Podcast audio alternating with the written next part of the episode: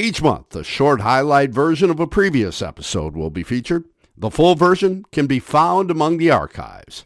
Check in soon for a brand new episode of the Bait and Switch Podcast.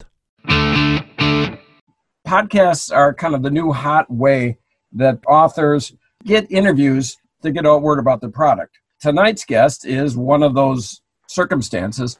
It's a guy that's a financial guru. His name is Pembroke Bucksworth. He wrote a book and it's called Everything You've Been Taught About Money is Wrong. And I've got Pembroke on the air right now with us from London. Good evening, Pembroke. Well, hello, Chris. Hello, Jim. Am I coming through okay? It's uh, quite a far. You, you sound good, Pembroke. Yeah. Hey, thanks for coming on with us. Thanks for having me on. Uh, yeah, I heard the little intro, and yeah, like you said, podcast tour. I, I'm not so sure about this. Yeah. It's kind of risky, isn't it? How many financial books have you? I'm just I'm curious. Is it you? How did you write a couple?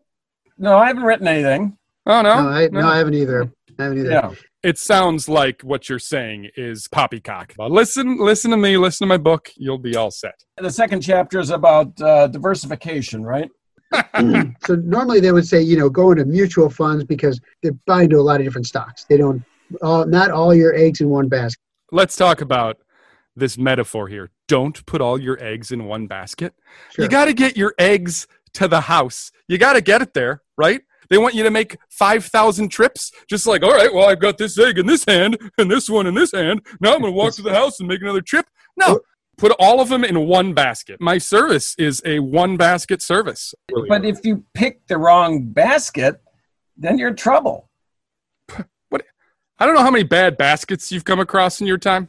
Baskets are plentiful. There's a lot of them out there. You, you get a bad basket, you know what you can do? Get another basket. Baskets are cheap.